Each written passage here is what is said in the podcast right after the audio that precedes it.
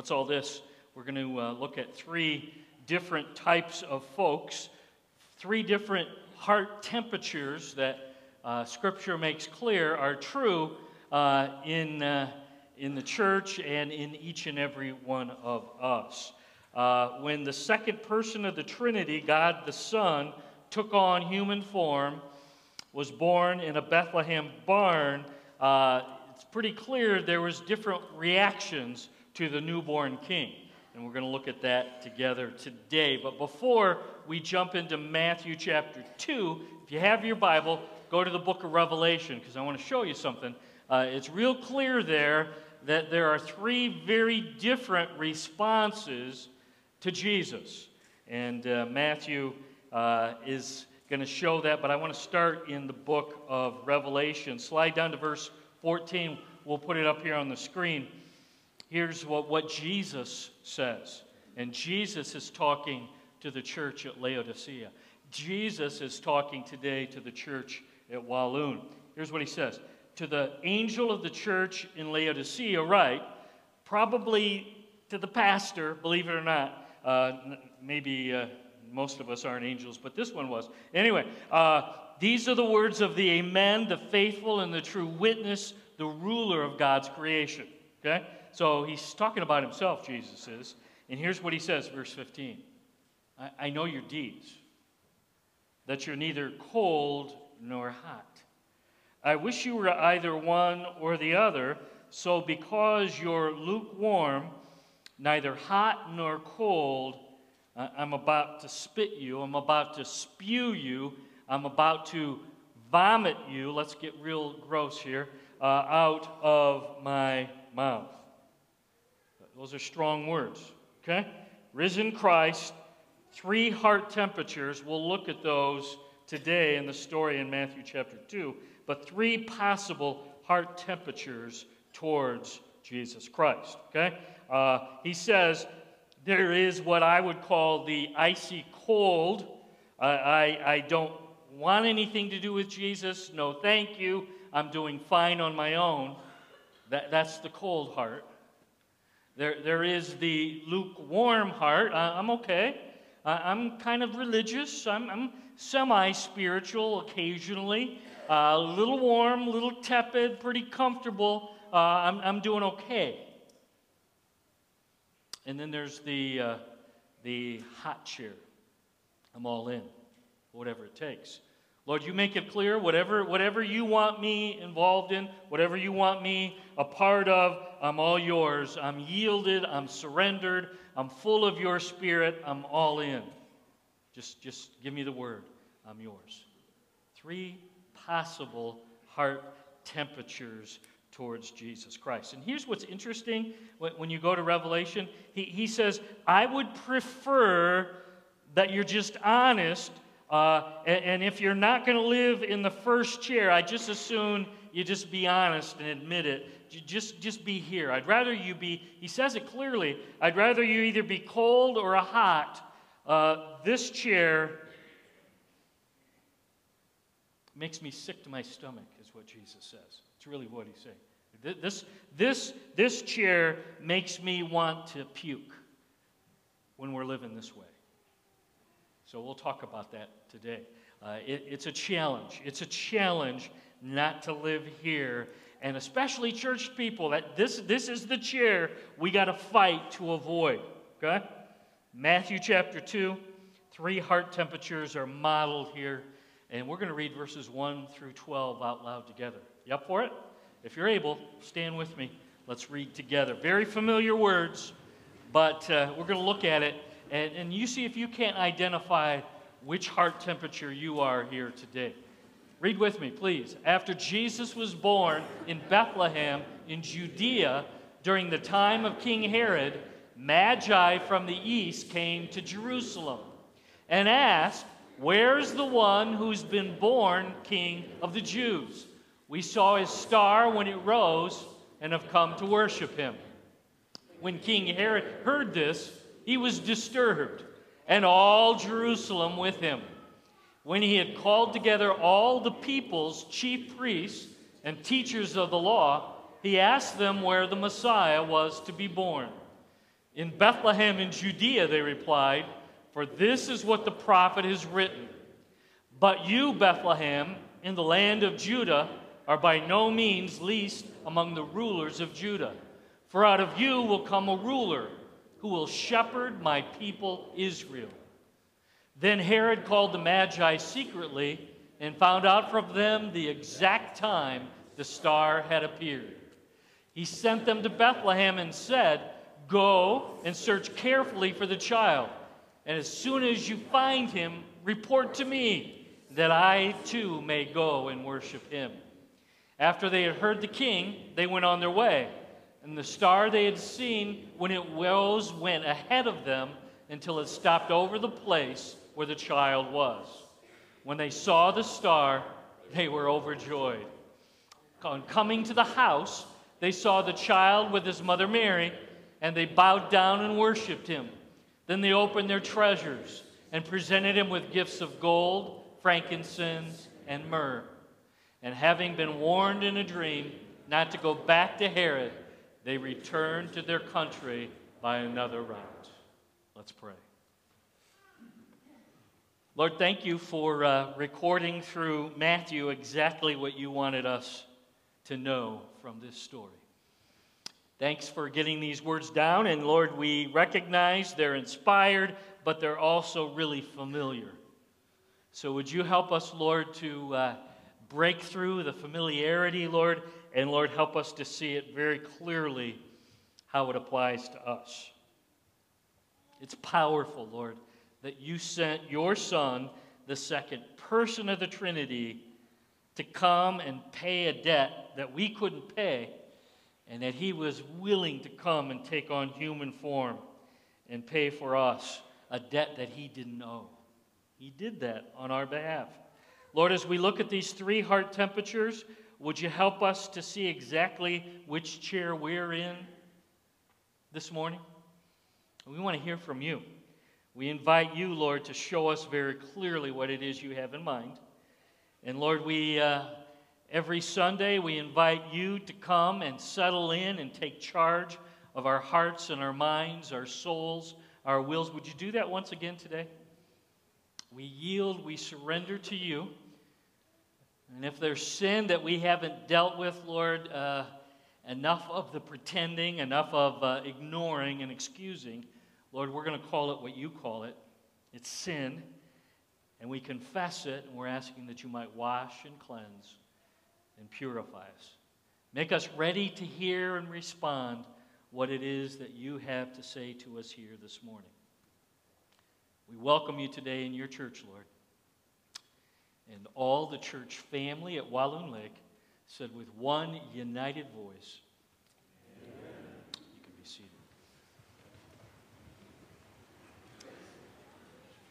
the characters uh, that are here that we just read in Matthew chapter 2, they really do mirror almost exactly the three heart temperatures that Jesus talked about in the church at Laodicea.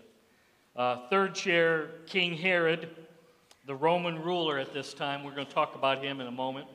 Uh, second chair, uh, chief priests and uh, the scribes and teachers of the law, um, and they were the Jewish leaders at this particular time. And then in the first chair, the hot chair, we see the Magi, the wise men, the ones who had come from afar, come from the east, and, and we'll talk about them a little bit uh, in just a couple moments. Um, King Herod, let's talk about him. Uh, King Herod. Um, was uh, certainly um, an interesting fellow. Uh, King Herod, um, he um, was a really fine tax collector. King Herod was probably one of the best tax collectors ever. That's the danger. You sometimes put your notes in the wrong stand. There you go. Uh, okay. I figured, can I do this and no one will notice? No, you're going to notice. Uh, there we go. Okay. He's 70 years old when this took place, okay? Uh, he ruled Israel on behalf of Caesar Augustus, okay? Uh, he's best known for building the temple. And any guesses? What do you think he would name the, the temple. What was it known as? It was known as Herod's temple. Okay, so if he was going to build it, make sure it happened, and finance it, it was going to be named after him. Kind of gives you a little bit of uh, glimpse about what kind of guy he was. Uh, Josephus, he was the Jewish historian, and, and we are blessed. He wrote notes and he told us about what was going on at the time of Jesus. Here's what he said about Herod He said, Great administrator. He was good at organizing and he kept peace. He was a law and order guy. We, we would like him in that way. He was a gifted speaker. He could talk and give speeches and debate, and, and you didn't want to argue with Herod because usually you were going to lose. He was a great tax collector. That's why Caesar Augustus really liked him because he was really good at squeezing the most money out of all the people. Uh, and finally, he was a guardian of his turf. If there were any bad guys, anybody who wants to come in, uh, you didn't mess with Herod. Uh, he beat up and uh, destroyed lots and lots of bad guys. So that's the positives. What's the downside? He was also, according to Josephus, insanely jealous. If anybody was looking better than him, he hated it. He was always threatened. He was always thinking, they're trying to kill me. They're trying to take my place. And later, Josephus says, come to find out, he, he was pretty much right. He, he, he was always uh, being plotted against. People always wanted to overthrow him. So he's suspicious, and he was suspicious especially with his family. Um, he murdered his wife, Miriam, because he thought, I think, I think she's trying to kill me. And then he murdered his mother, Alexandra. Can you imagine? So he murders his wife. He, he, he kills his mother. Why? Because he was pretty sure they were going to try to kill him. And then he executed his two sons by his wife, Miriam because he's thinking, you know what? They're going to try to take revenge on me, and therefore I'm going to kill them first before they get me, okay? Uh, five days before he died, he had a third son, and he said, you know what? I really don't like him either. And he had his third son murdered five days before he died, okay? Um, on his deathbed, he knew he was going to die he realized Jerusalem's going to cheer. They hate me. He realized that no one liked him. He, he was effective, but he was hated and despised. So he said, I don't want them cheering and celebrating at my death. So here's his plan. Ready? Tells you a little bit of what kind of guy he is. He ordered hundreds of the most loved and respected officials and and people that everybody knew and loved and held in high esteem. He arrested them, and here's his order. At the moment you hear, I'm dead, I want those hundreds executed. I want them killed uh, because I want proper mourning for me. And I know they won't mourn for me, so therefore I'm going to make sure there's lots of mourning in Jerusalem. He ordered them all executed. Thankfully, the guy who was next in line said, No, no, we're not going to do that. But that was his order. I want tears, I want sorrow when I die.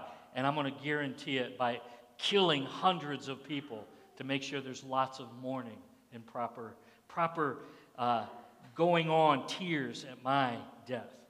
Isn't he a nice guy? so that's the background a little bit. You understand? So when the wise men, go back to Matthew 2 with me, come in to Jerusalem, and now the wise men come in, and uh, you see in verse 12 of Matthew chapter 2, uh, I, I, want you to tell us where the king of the Jews are. You, understand that's not a good question. This guy's insanely jealous. He's paranoid. Everybody's out to get me. And now these officials from far away are asking where the king of the Jews is born? Are you kidding me? And he says, uh, Why don't you come back and tell me where he's born, and then I'll go and worship him? And we know that's a lie uh, because when he realized that the wise men didn't come back and tell him exactly where this newborn king was born, you know what he did? He killed all the little boys all around the vicinity of Bethlehem. You, you want to make sure that nobody's going to take my place? Nobody's going to be the king of the Jews. I'm the king of the Jews. So he slaughtered all the little boys all around Bethlehem. I'm, I'm telling you, this guy had a cold, angry, jealous heart. And I know some of us are thinking, well, I, I'm, I'm, I don't know anybody this awful. I, I'm just telling you, in our old sinful, selfish flesh, Ron, we have capabilities. We, we can get real ugly. Just live that way for a while. And after a while, you're going to be real cold, real hard hearted, and that's exactly. Uh, the next group of people that I want to talk about um, are the chief priests and the scribes, the teachers of the law. If you uh, see in your Bible, it's Matthew chapter 2 and verse 4. Now, they would be the chief priests, and they'll come into the scene later in the Gospels. There's the high priest, that was Caiaphas and Annas. Uh, Jesus would be, appear before them 33 years later. Um, they were the Sadducees, they, they were the high priests. They controlled the sacrifices. They controlled, when people came into town to make sacrifices, they owned all of the franchise. Do you understand? If you wanted to come in, you had to buy an animal from their franchise, you had to exchange money with their franchise. They were wealthy, they were powerful, they oversaw everything that went on in the temple area. Okay? And uh, you'll see in John chapter 2 what Jesus thought about them when he goes right in to start his public ministry. You remember what he does when he goes, first of all, into the temple area? What does he do? He starts flipping over all of, all of the tables and, and the animals and, and the changes flying everywhere. And if that's not interesting enough, uh, later on, when he closes his public ministry, Matthew chapter 21, any guesses what he does a second time? He goes back in and he cleans and clears out the temple. No, no, that's not what this is supposed to be a place of prayer and focus on Jehovah God. And he flips over and just makes a mess of the high priest's turf, if you will. Okay? Now, that's the high priest. Go back, it says, he goes to the high priests and the teachers of the law. That would be the Pharisees. Do you remember the most well known Pharisee? Remember his name? He, was called Saul first, but later on he met the risen Christ, um, and his name became, what was it again? Paul. Yeah, Paul was a Pharisee, and he led the charge. He was an enforcer of the law. Uh, he hated these followers of Jesus, okay? So you need to understand that that's exactly who uh, these chief priests and teachers of the law were. They, they hated they hated this Jesus and they plot and, and they work together. In John 11, verse 47, remember Lazarus rose from the dead, and now suddenly, uh oh, we got a problem on our hand. So the Pharisees and the teachers of the law and the chief priests come together and they plot and they band together. We're going to destroy this Jesus. So the people that Herod's turning to, eventually they're going to band together and they're going to go and they're going to try to kill Jesus Christ. And, they do that on the cross. Uh, verse 4, here's, here's why they're important here. Herod says, uh, Bring, bring uh, the Jewish religious leaders in here. Yeah, bring the priests, the Pharisees, the teachers of the law. I got a question for them. Hey, guys, um, you have got your masters and doctorates. You guys are really smart. I have a question. Where in the Old Testament does it say the Messiah, the Savior, the Christ is to be born? And they answer, you know, why don't you give us a hard question? why, why don't you give us one that we have to really look up and think some? Because that's really easy, Herod. And instantly, Micah 5 2 comes out of their mouth. They say, Micah 5 2, Bethlehem and they quote word for word, perfect from memory, the prediction from Micah 5 2 to Micah 5, excuse me, 5 6, okay? And that, this was written down 500 years before Jesus was born in the Bethlehem barn. Do you understand? 500 years. So now they're telling him exactly where this, this Messiah is to be born. They were the religious elite, they were, were the smart guys. They knew everything about the Bible. They had memorized, many of them, the entire Old Testament. Can you imagine? Can you imagine? Myron, quote for me Malachi 3 7. Boom.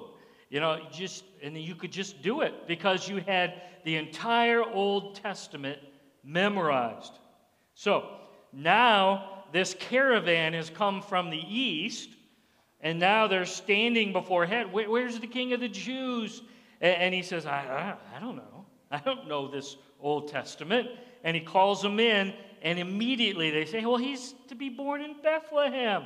That's just five, six, seven miles down the road. Yeah. Uh, it, this is easy. You can, you can see him. He's, he's just down the road. Here's what's, what's very interesting in this text. Do you suppose these religious elites, do you suppose these really smart guys would get up and head down five, seven miles down the road and, and see if the King of Kings had actually come to earth? And, and the truth is, they weren't all that interested. They knew the Old Testament. They knew Genesis to Malachi. They knew uh, all of the intricacies, of the law, but they weren't interested in actually going and seeing for themselves. Why? Because they're in this middle chair. I, am kind of comfortable. I really am.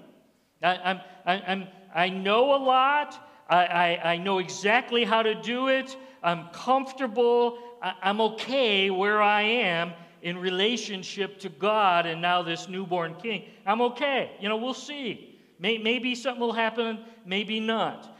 They were lukewarm, they were tepid in their response to Jesus. Why? Because they had stuff to do, right? They were religious. They, they had duties, they had schedules. They were too busy doing their stuff to worry about the King of Kings and Lord of Lords being born just down the road. It'd be like born in Boyne City from here, literally five, six miles down the road. I got stuff to do. Come on. You know, I'm, I'm religious. I, I have lots of people who are looking to me. I got all these things going. Final group that we uh, see here in the text are uh, old King James calls them uh, wise men. Uh, your text probably says uh, magi. Literally, it means students of the stars. We call them astronomers today, right? Um, and it says they came from the east. Well, how did they know and why did they come from the east? If you go to Daniel chapter 5 and verse 11, you'll see that Daniel, back in the Old Testament, uh, seven, eight hundred years earlier, he became the chief of the Magi in Babylon, okay? Which later became Persia. So Daniel was like the head of the Magi. Why was he the head? Because he was able to interpret Nebuchadnezzar's dream. If you see that, Daniel 5. It's kind of interesting to go back. So it seems likely, you tracking with me? We don't know this for sure, but likely Daniel passed on there's a Messiah coming. And there's a Messiah, we know it from Micah chapter 5, and he's coming and he'll be born in Bethlehem, and you watch for the sign. You understand? And, and he taught his children, and then his children taught his grandchildren and his great grandchildren, and it just kept getting passed on. And now everybody's saying, you know what? The Old Testament says there's, there's a Messiah, there's a Christ. There's a Savior. He's coming, and you be watching. And now, six, seven hundred years later, they're still looking and their descendants are having faith in the God of the Bible, and they're looking and saying, you know what, there's going to be a sign. We're going to look for a sign, and the Lord is going to send God with skin on to the earth. And then they see the sign, right? What's the sign? They saw a light bursting forth brightly, and you know what they do? They pack up and they head for Israel to worship the Savior. And they were acting in faith because their great, great, great, great, great, great, great, great grandfather, Dan, he said, Be watching. And they'd been watching, and now they see the sign and they say, We got to go. So these truth seeking, God fearing Gentiles follow the star and they follow it right to Jerusalem first, and then they follow it right on to Bethlehem. Take note, okay? As the Magi encounter the newborn king, here's what they, what they come with. They, they, verse 10, they're overjoyed, they're excited, they can't wait to be with Jesus. Here's, here's my question Is that how you feel about Jesus? When you get to go and sing and pray and talk to Jesus, are you excited and overjoyed? That's what, what it says, verse 10. Verse 11, they bow down on their faces and they worship the child. Can you imagine? These, these were like really prestigious people, traveled a long way.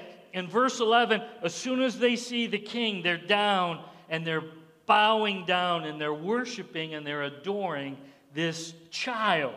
Okay? And verse 11 says they give the best gifts they own to Jesus. Very best gifts they have. It's, it's yours, Lord. I, I give this to you. Now think about it. What did they give up? What did they risk by traveling all the way from the east, probably ancient Persia, Babylon, all the way here to Bethlehem? The cost of travel? it was expensive. They probably traveled months and months to get to Jesus. The risk of robbery, the risk of being missed, they had to travel across several countries with different rulers and kings. They risked ticking off some king, some governor uh, who didn't understand. They probably had to give him, well, here's some money. Just, just be kind. We're just traveling through. We mean you no harm. Uh, and now they give him expensive gifts. You know, they, they weren't working for months, and now they've traveled for months, and then they get on their knees and they worship Jesus Christ. I'm just telling you, these guys are all in, whatever it takes. They risked Herod, they risked everybody. Now, here's my question why is it they were willing to risk so much to get to Jesus? You ready? Here's the answer they were all in, they were hot. Their faith was all in, whatever it takes, I'm all in. I'm yours. And they were ready to worship and follow and adore the newborn King of Kings and Lord of Lords. Now, what do we learn from Herod down there we've got the chief priests, teachers of the law, and, and, and the magi. Okay? What, what do we learn? Okay? Um, just because you're in this seat today doesn't mean automatically you won't slide over to this seat tomorrow. You understand that, right? The greatest challenge for us who know and love Jesus, and now we're all in, and I love him, and I surrender all, the greatest risk that we have is to sliding over here to the lukewarm seat. I'm sure that many of these priests and teachers of the law, at one point in their life, they're all in. Can you imagine having the tenacity to memorize Genesis to Malachi? And now, Christ, Messiah, is born? Yeah, I don't think so. You know what? I don't feel like walking to Boyne City. I, think, I think uh, you know, I'll listen, and if I hear something, then maybe I'll go. But, you know, otherwise, let's, uh, you know, I, I know these guys travel. I, I know that's strange, but no, I don't think so.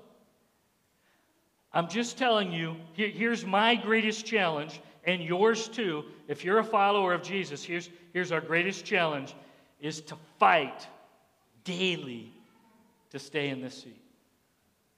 To make Jesus the focus, the passion, the boss, the master, the Lord of your life. Okay? And, and I'm telling you, this is kind of my job, right? You know, you pay me to be good. You guys are good for nothing but you pay me to be good, and I'm just telling you, it's hard. It's hard to stay in this seat. I would argue the mark of maturity is how often are you sitting in the hot seat in your love in your devotion to Jesus Christ? And I'm just telling you, some days you wake up and you're just not in the mood. You have those days, you know what I'm talking about? I just don't feel that great, you know, and, and, and I'm kind of tired today. And I really don't want to talk to the Lord. I, I'm kind of busy. I got a lot going on today. And we rush into our day, and pretty soon we rush into the second day and the third day. And I'm not, I'm not worshiping, I'm not talking, I'm not eating of His Word, I'm not dealing with sin. And pretty soon, give me your eyes. This seat gets pretty comfortable in a hurry. Did you know that? Pretty soon, yeah, I, I, I don't want to go be with other believers. I, I think I'll, I'll worship in my own little island and I'll be fine and I'll have God out in the woods or on the lake or on the ski hill. I, I, me and Jesus, we're good. We're fine. I got my fire insurance. I'm all good. I, I think I'm okay here. And I'm angry at somebody. I don't, I'm not going to make that right. They, they're wrong.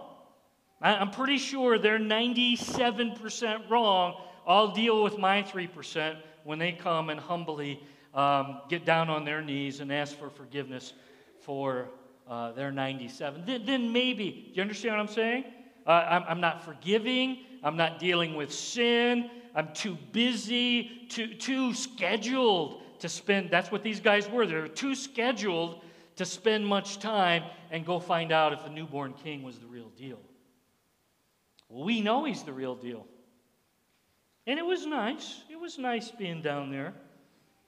And I'm just telling you, pretty soon, comfortable, this becomes your new heart temperature. And do you recall what Jesus said about this chair? He said, when people who used to be in that chair choose just to be content in this chair, remember what he said? it makes me sick to my stomach. it literally makes me sick. What, why? Because you used to be all in. You were all in. You followed me. Whatever it takes, whatever, you make it clear, Lord, I'm all in. And, and now you're just doing your own thing. And, and you're religious. Please understand, these guys were religious. And they had, and I don't think anybody else knew. They thought, well, these guys are all in. Look at their robes. Look at, look at what they do. They, they study God's word and the laws all day long, but their hearts were lukewarm. And let me give you one more danger. You ready? How many of you are moms and dads or grandmas and grandpas? Can I see your hands right now? Okay. Stay here a long time. Start getting comfortable in this chair. Any guesses which chair your children and grandchildren will wind up in? You want to raise an atheist, an agnostic? Be lukewarm. Because children who look at that and say, well, that, that's not real. I, I lived with them. I know what they were like. There wasn't much Jesus there on a daily basis. You know, you know, like one, two hours a week, and then they do their religious thing, and then I know how they treated everybody. I watched them every single day and, and you, they see that. They see this is called the hypocrite chair in their mind. Um, you'll raise an agnostic, you'll raise an atheist. It's very sad, but it's true. Be lukewarm, it will have devastating effects on your children and your grandchildren. So, here's the question if, if you're here, and we might have some people, you really just haven't given a rip about Jesus much. Okay? You might not be Herod, but you're pretty much all about me, me, me. That's really what Herod was. Uh, was. uh, me and I want my way and I want it now. Or maybe you're here and the truth is you've been pretty comfortable in the lukewarm chair. How do you get back here? Because if you're in one of those two chairs, you should be asking, well, well what do I got to do? How, do? how do I get back? If you have your Bible, go with me to Revelation 3. I want to show you. I'm happy to report that Jesus doesn't leave us wondering. He doesn't leave us guessing. I, am happy to report that he tells us pretty clearly. Verse 17 says, You say, I'm rich, I've acquired wealth, I don't need anything, but you do not realize that you're wretched, pitiful, poor, blind, and naked. Ouch. Ouch. So, this is the chair of, are you ready? Wretchedness, pitiful, poor, blind, naked. But I think I'm pretty nice. I think I'm pretty good. I'm pretty religious. And Jesus says, wrong. So, the first step, verse 17, is to admit the fact that you're in a bad place. I'm lukewarm, I'm tepid, I'm comfortable. Spiritually, Jesus, I'm in pretty sad shape. That's the first step. You just got to own it. I'm in a bad chair. Second, he goes on, verse 18 I counsel you to buy from me gold refined in the fire so that you can become rich, and white clothes to wear so you can cover your shameful nakedness, and salve to put on your eyes so that you can see. Okay? So I admit I'm in a bad place. I, I'm wretched, pitiful, poor, blind, naked. And now I'm willing to run and do the U turn to Jesus and say, Lord, I, I, need all the good stuff that only, I, I need to confess sin. I'm not going to ignore it anymore. And I'm going to ask you to come take charge and give me spiritual eyes. Pretty interesting, isn't it? We run to Jesus, do the U turn, and Lord, now that I'm clean and pure and I've called sin sin, I'm not pretending anymore. Open my eyes spiritually. Make, make me see clearly. And he's not done yet. Here's what verse 20 says um, Here I am. I stand at the door and knock. Did you know that Jesus doesn't knock the door down when you're living here? Did you know that he's a gentleman? And he just stands and he keeps saying, Jeff, Wake up. Jeff, you're not in a good place. Jeff, you're lukewarm. Jeff, you know better. And here's the sad thing the longer you ignore it, the knocking gets softer and more distant. You just ignore it. Pretty soon you don't even hear it anymore. But he says, I'm, I'm knocking. I, I'm knocking on your heart's door. He says, If anyone hears my voice, opens the door of his life, I'll come in and eat with that person and they're with me. Did you catch that? He says, I'm just going to keep knocking, and I love you so much, I'm not going away.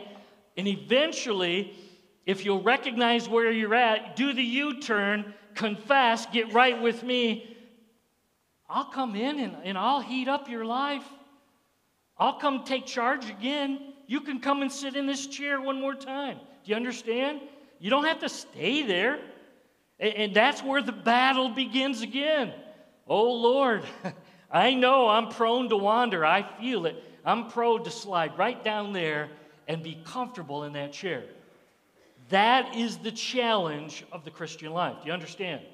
It's, Lord, by your grace, help me to stay here, whatever it takes. I want to live strong for you. I want to be hot in my relationship for you. These are the people living this way who make a difference in this world. Do you understand? These are the people who see God. God says, I can use that, and He uses us to make a difference. These are the people who live this way, and people say, You, you, don't, you don't talk any different than I. You don't think, you don't behave any different. And they're right, because I'm lukewarm, and I'm most of the time filled with Jeff, and now I'm not making a difference. And people look at this lukewarm chair and says, that's, that, that's just religion. No thanks. I, I, I don't want any part of that. It, it's, it's folks in this chair that attract people to Christ. People living here regularly that make a difference for King Jesus. Hey, whose birthday is Christmas? Tell me, whose, whose birthday is this anyway? Why do we celebrate? Because it feels like it's all of our birthdays, right? Whose birthday is it? Tell me, who is it? It's Jesus, okay? And I'm telling you, if you want to give a present, the best present you've ever given, the only gift that really Jesus cares about, w- would you give him the present of saying, Lord, I want to sit in the hot chair with you?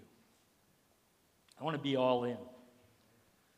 And once he has you here, hard no, you don't know where he's going, but it's an adventure. Anybody who tells me ah, Christianity is boring, uh, you know what I'm, that tells me right away? If you think Christianity is boring, you're sitting here. Because you start sitting in that chair, watch out. You, you better buckle up because here we go. And, and he's going to take you places and use you in ways you never had a clue. Never had a clue. So, this Christmas, would you consider giving Jesus the gift? Lord, I'm going to have to fight. Uh, it's a daily battle. Some days it's an hourly battle. But by your grace, I want to give you the gift that you really want in all of us. Stay here.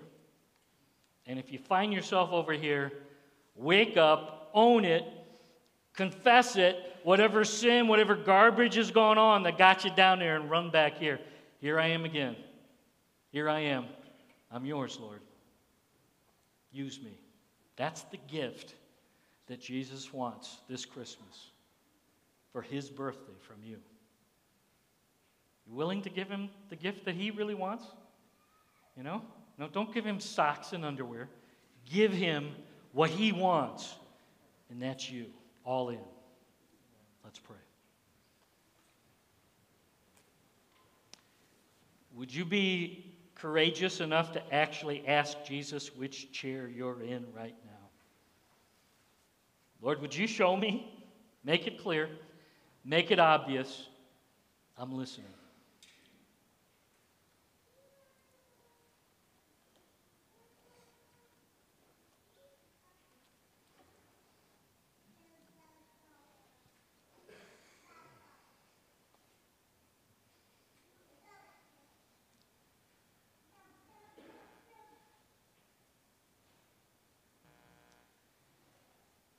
Here's the fight for followers of Jesus. You're sitting in that middle chair. You're pretty comfortable. You look pretty religious. And you can sit in this chair and, and nobody else much knows. No, they do know, but you think you want to pretend they don't notice. And, and you're saying, you know what, I think I'm okay. I, I'm, I'm good. Are you? Is it obvious to the people around you that you love Jesus? Is there evidence? Is there fruit?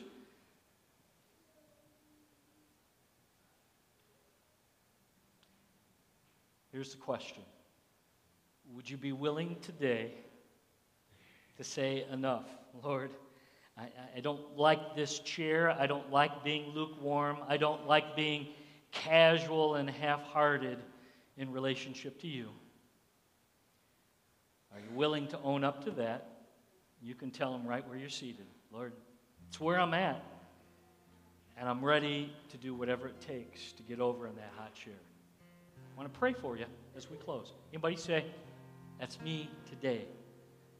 Pastor Jeff, would you pray for me? I'd like to pray for you. If, you, you're here in this, this chair, Lord, that's where I'm at. Can I see your hands? I want to just pray for you, pray with you. Yep. Others of you, just honest.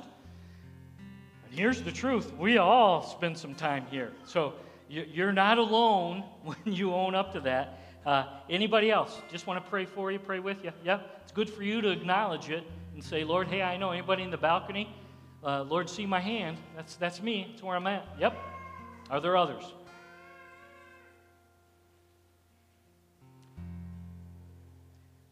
Lord, thank you for your patience. You are so patient with us. And right now, Lord, we want to go back to your book and, we want you to know that we're grateful that you just keep knocking. You love us so much that you don't ever quit knocking at our heart's door. So, for all my friends who are here and they realize they've been in this middle lukewarm chair too long, you just say, Lord, you know what? I realize, spiritually at least, from your perspective, I've been wretched, pitiful, poor, blind, naked. Enough of that. Enough of that. Then he says, Jesus just says, Come on, run to me. Do the U turn. Deal with sin. If there's sin, if you got old pet sin that needs to be killed, Lord, show me how to kill it. I'm ready to kill it. If, if there's something that needs to be canceled, it's going to be canceled. If there's a device that keeps dragging me to this middle chair, I'm going to take a hammer to it, whatever it takes. Whatever it takes. Open my spiritual eyes. And then finally, Jesus says, I'm knocking because I want you to open the door of your life and invite me back in. That, that means he gets to be the king and the boss and the Lord. He gets to sit in the, behind the steering wheel and drive. Jesus, once again, is the ruler, the king, the Lord, the master. He's your God. I'm all in, Jesus, whatever it takes. You, you show me, I'm all in. I yield, I surrender. And Lord, would you give me the desire, the tenacity, whatever it takes, help me to stay here. And, and if I find myself drifting again, Lord, I want to fight right back quickly. I don't want to just let, let myself get comfortable in that middle chair, that, that loop. I want to fight to get back here and stay here. Pray that for my friends. And Lord, the truth is, we very well might have some folks here today who are in the jolly King Herod chair. There very well might be some folks, the truth is, they're pretty much all about themselves. It's all about me and me and me. And you've never said yes to Jesus. You've never said yes to the cross. You've never invited Jesus to be your Savior, your Lord, your King. What a, what a great present to receive eternal life from Jesus Christ, our Lord. Jesus, yes, I realize what I'm missing. I want to be in that hot chair too. I turn and I run to you. I accept what you did for me on the cross. I praise you for your shed blood. I, I worship you for rising from the dead. And right now, Jesus, I accept the greatest gift ever offered. Come and save me. Come and take charge of my life. I believe, I receive. Wow. Cold to hot as you cross the bridge and say yes. Thank you, Lord, for this time of year. Thank you for Matthew chapter 2 and what you show us from that.